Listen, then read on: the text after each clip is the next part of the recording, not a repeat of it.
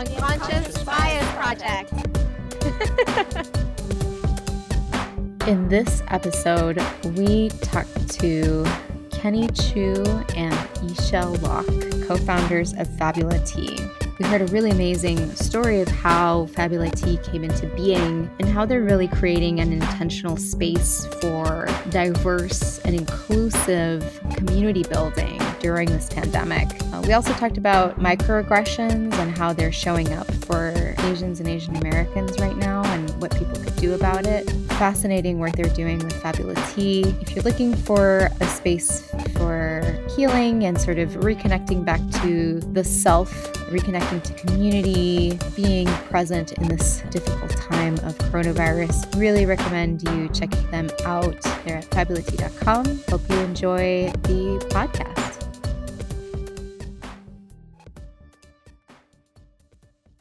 Hi, everyone. Welcome. My name is Lynette Mara. I'm the executive director of the Unconscious Bias Project, and I am your host today. And we are so excited to have the two fabulous people behind Fabula Tea as our guests today. The first is Yichelle Locke. She is a life artist extraordinaire and co founder of Fabula Tea. She spins aromatic threads of brews and weaves these yarns of ancient tea fables into the living tapestry of sensorial mindfulness for modern connoisseurs. She is also a magical guide for those who wish to journey to the wondrous sanctuary within. And next to us is also Kenny Chu. Kenny is my friend from a long time ago, and he is a maverick tea enthusiast who brings connoisseur level tea experience to the contemporary audience. He is a fount of expert knowledge on all things tea. He has been under the teachings of numerous Asian tea masters for over a decade and he's very passionate about bringing people together through mindfully curated teas and time honored wisdoms on tea appreciation. As the co founder of Fabula Tea, he specializes in crafting experiences that help participants rejuvenate by slowing down and reconnecting with themselves. Thank you for having us, Lynette. Thank you very much, Lynette. Oh, we're so happy to have you both here. So, tell me a little bit about Fabula Tea.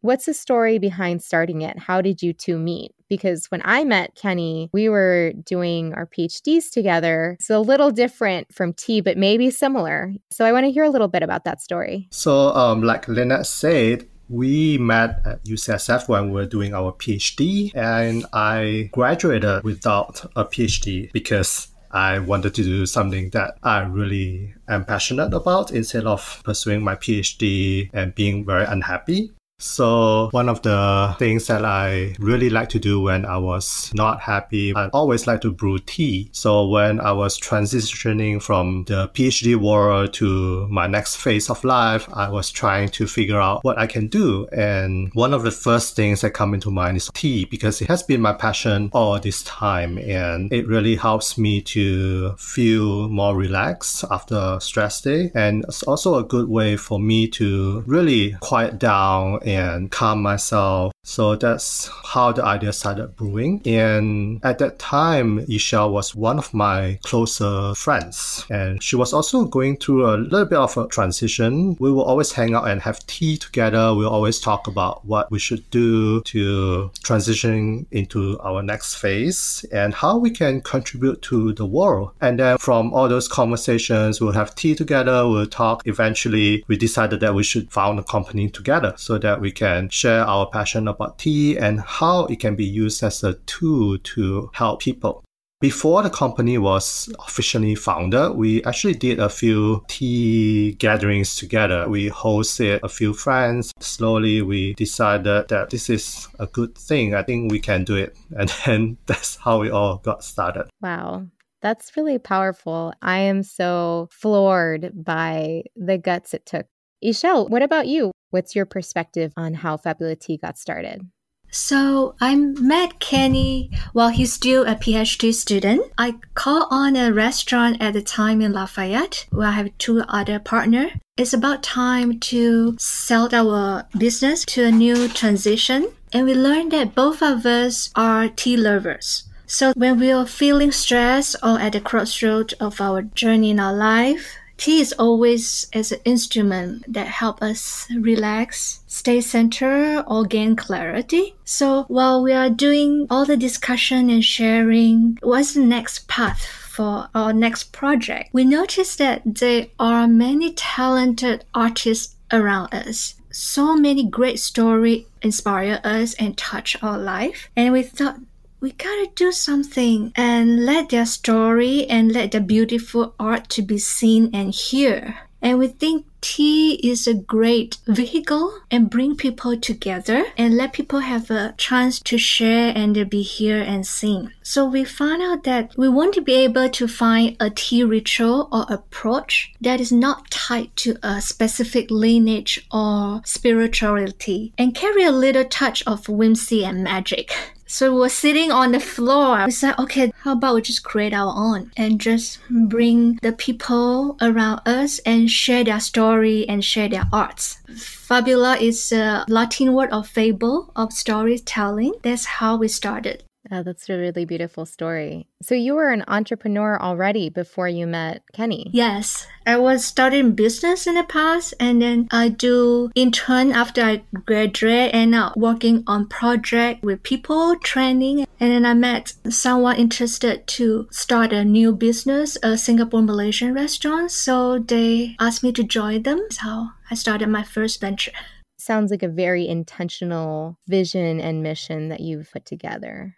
So, how long has Fabula Tea been running and what makes Fabula Tea different? As you have heard earlier, Fabula, we chose that word intentionally and after a very, very long process because it took us a really long time to decide what kind of direction we want to do with Fabula tea. And we don't want to just sell tea. So that's the first thing that came into mind. And then we wanted to highlight tea as a way to help people relax and also to heal themselves and then have them gain more clarity. And another direction is we want to be able to collaborate with other artists like Xiao Say. And because there are so many talented artists with amazing stories behind them, we want the company as a company that can really work well and flourish together with other artists in the local Bay Area to start with. So in that way, after a few years, we realized that we specialize in creating tea experience that blends tea,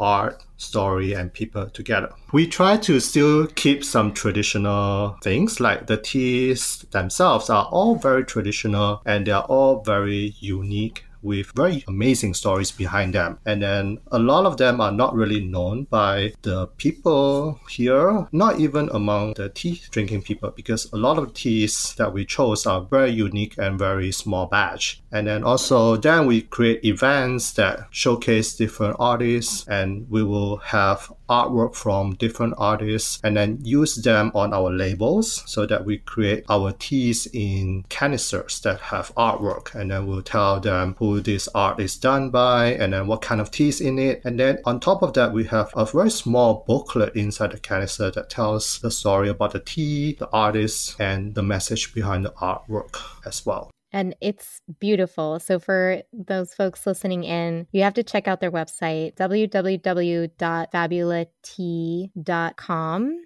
That's www.fabulatea.com. And we are recording this during the coronavirus pandemic, which has forced everybody inside their homes. There's a lot of stress going around, a lot of anxiety, as I'm sure you've seen or heard folks that are Asian or Asian American have been experiencing a lot of racism, xenophobia, and shunning because of people associating the virus with China and with Asian people. And it's really unfortunate. And to make matters worse, of course, the pandemic itself, the health outcomes are affecting certain communities more than others. Some of those are people of color and definitely LGBTQ communities. And that's not just health, but also economically. So, have either of you had to experience any of that, or have you had anyone close to you experience any of that? We definitely came across people, especially at the sensitive time, that try to avoid um, interact directly with us on face to face. I think the thing is not taking too personally to myself because I can feel that is their own fears, but unconsciously they project to any Asian people. It doesn't matter where they came from. And we can feel that directly or indirectly. But we are very fortunate. We don't have any more harsh and word or any strong emotional reaction directly to us. I'm so sorry. It is such a hard time. Like grocery stores, it's like a high tense situation. People try to give each other distance, but being unfriendly is the microaggression. And so, what we've been asking folks to do is just to be aware if they're doing anything like that and try to learn about their own unconscious biases. One of the problems is we're getting all these negative stereotypes of Asians and Asian Americans. So, say if I'm one of your neighbors and I see one of of your other neighbors not say hello, I can see you and just say, oh, hi. You can just wave from a distance and say hello beneath a mask. So, would that be helpful for you if a neighbor just said hello, or would you want something else in those situations?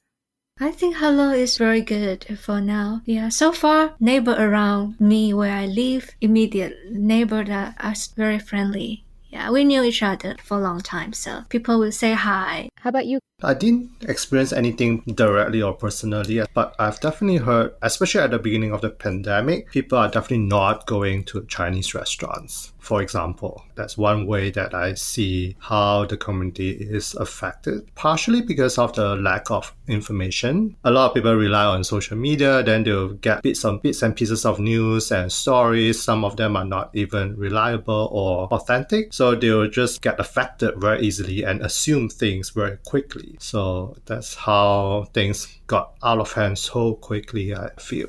Yeah, absolutely. In our previous podcast with Jessica Aiden Lee, who runs Health Equity United, she was noticing that her friends in businesses, so restaurants and other Asian owned businesses, were feeling the economic downturn even earlier since January, before the shelter in place. They were already starting to notice that customers were coming in less. This is a good reminder for listeners. If you have a favorite restaurant, favorite artist, favorite business owner who's Asian, Asian American, go ahead and reach out and see if you can help either with buying takeout. You can buy some teas from Fabulous Teas if you don't have the resources, because a lot of folks are feeling the economic crunch. You can always reach out and say, Hey, I really want to support you. I don't have the funds. What can I do? And oftentimes there's things that you can do. So, what about fans of Fabulous Tea? What should they do right now?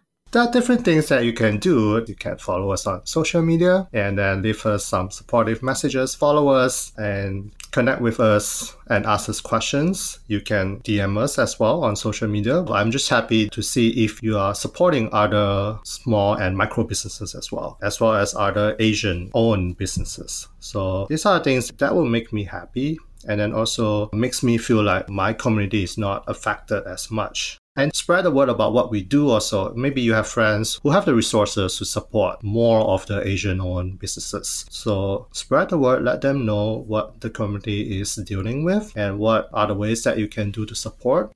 Yes to spread the word, the social media handle is at Fabulatea, all one word. And they're on Instagram, Facebook, YouTube, Twitter. They're just about everywhere. And also, Yichelle has her own Instagram that's free your imagination with T underscores on each one. That's at free your imagination with T on Instagram check them out. They have really gorgeous pictures. And it's a really great way to support a business if you don't have any funds. Yichelle, what do you think? What are ways that people could support Asians, Asian Americans, and Asian owned businesses? Right now, we also host free virtual tea experience. We did twice for the last two weeks so people can participate and connect with us. So there's one way that definitely people can join us. It's a free service in order to support everybody because it's a hard time. Even you work from home or with kids and like for 30 minutes, people can have a little space for themselves. We welcome everyone who is interested and we plan to do it at least probably once a week to stay connect to the community and people supporting us.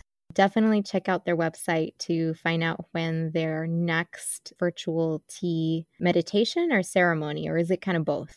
is both. We will do guided meditation and tea ritual, and also sometimes some story. It depends on the theme. So we always post it on our social media. So if you follow us, then you'll find out when is the next one and what theme that we are going to focus on using tea as a tool to help you regain your clarity and reground yourself. I'm just going to say if you don't use social media, you can still follow us by signing up on our email list. And you can do so by going to our website, go to our About page to sign up on our email list at the bottom of the page. I think that's really great. Mindfulness, just being aware, it's an important tool in bias reduction. It's one that we teach. And definitely for folks on the other end, it can be a really important part of restorative process and a way to actually process things that have happened to you or even to ground yourself before you go into a space where you might encounter those microaggressions. So do you have to have a full on fancy tea setup in order to do this? Because I'm not sure I have all of those things. Good question. You don't have to. If you just have a regular coffee or tea mug or a glass and some tea, that's all you need. And tea ritual is just part of the demonstration and part of the mindfulness practice. So you can go along and we will explain how you can do almost the same thing without a fancy setup because the fancy setup is another thing to invest in. If you have the means and you have the time, that's great if you want to do so. But if you don't, we want to encourage people to not think that they have to have all this fancy setup to do something that we're trying to ask people to do. You can do all this mindfulness practice with just a regular cup and any regular tea that works just as well.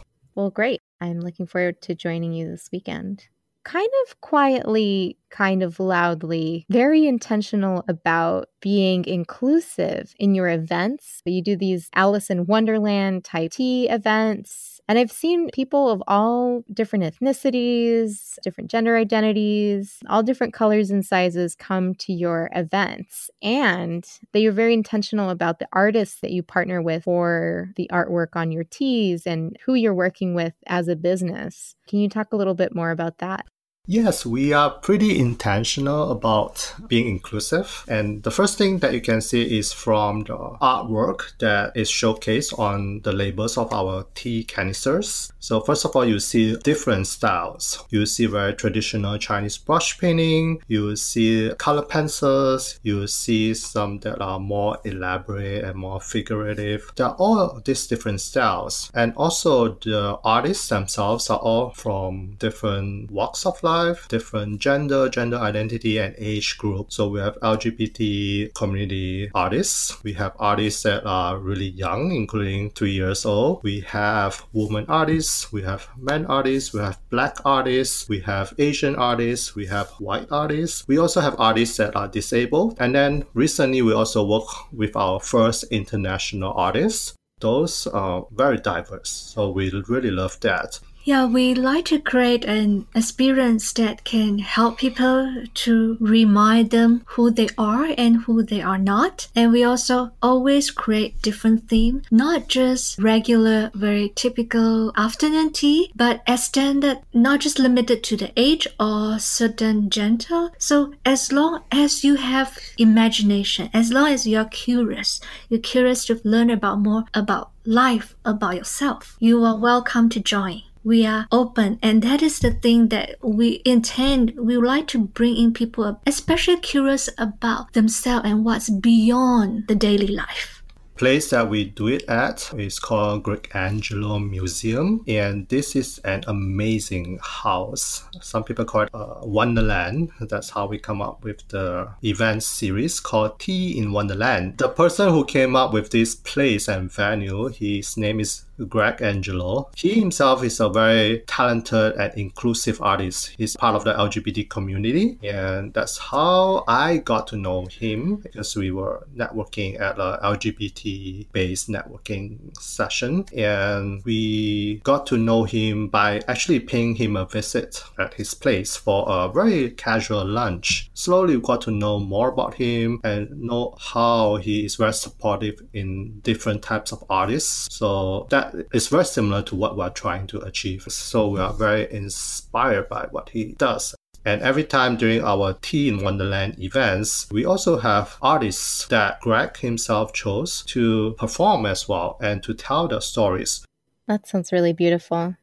We will actually have one coming out on toward the end of the May on the 31st will turn Virtual. virtual experience. so we'll work together with Gregangelo at the museum theme so to turn our tea in Wonderland to virtual online and it's free open. People can buy donation or tips if they feel this event inspire them. So absolutely everybody are welcome to come to join us because uh, you will have a performance. It's amazing performance by Gregangelo for his whirling dervish dance and also with meditation and with tea ceremony, with storytelling and a little exploration of the museum space. So you can have that whole experience online. That sounds really beautiful. Do you have any other projects in the works? And how can we at UBP and our, our listeners support you with them? We are also uh, taking this opportunity right now to learn how to put together all the meditation skill, the tea knowledge, and artwork from people around us. And we want to combine together online course to help people in a very convenient way and affordable way to help them in chaos and in stressful time to find a space within themselves to stay relaxed, center, and gain a new perspective.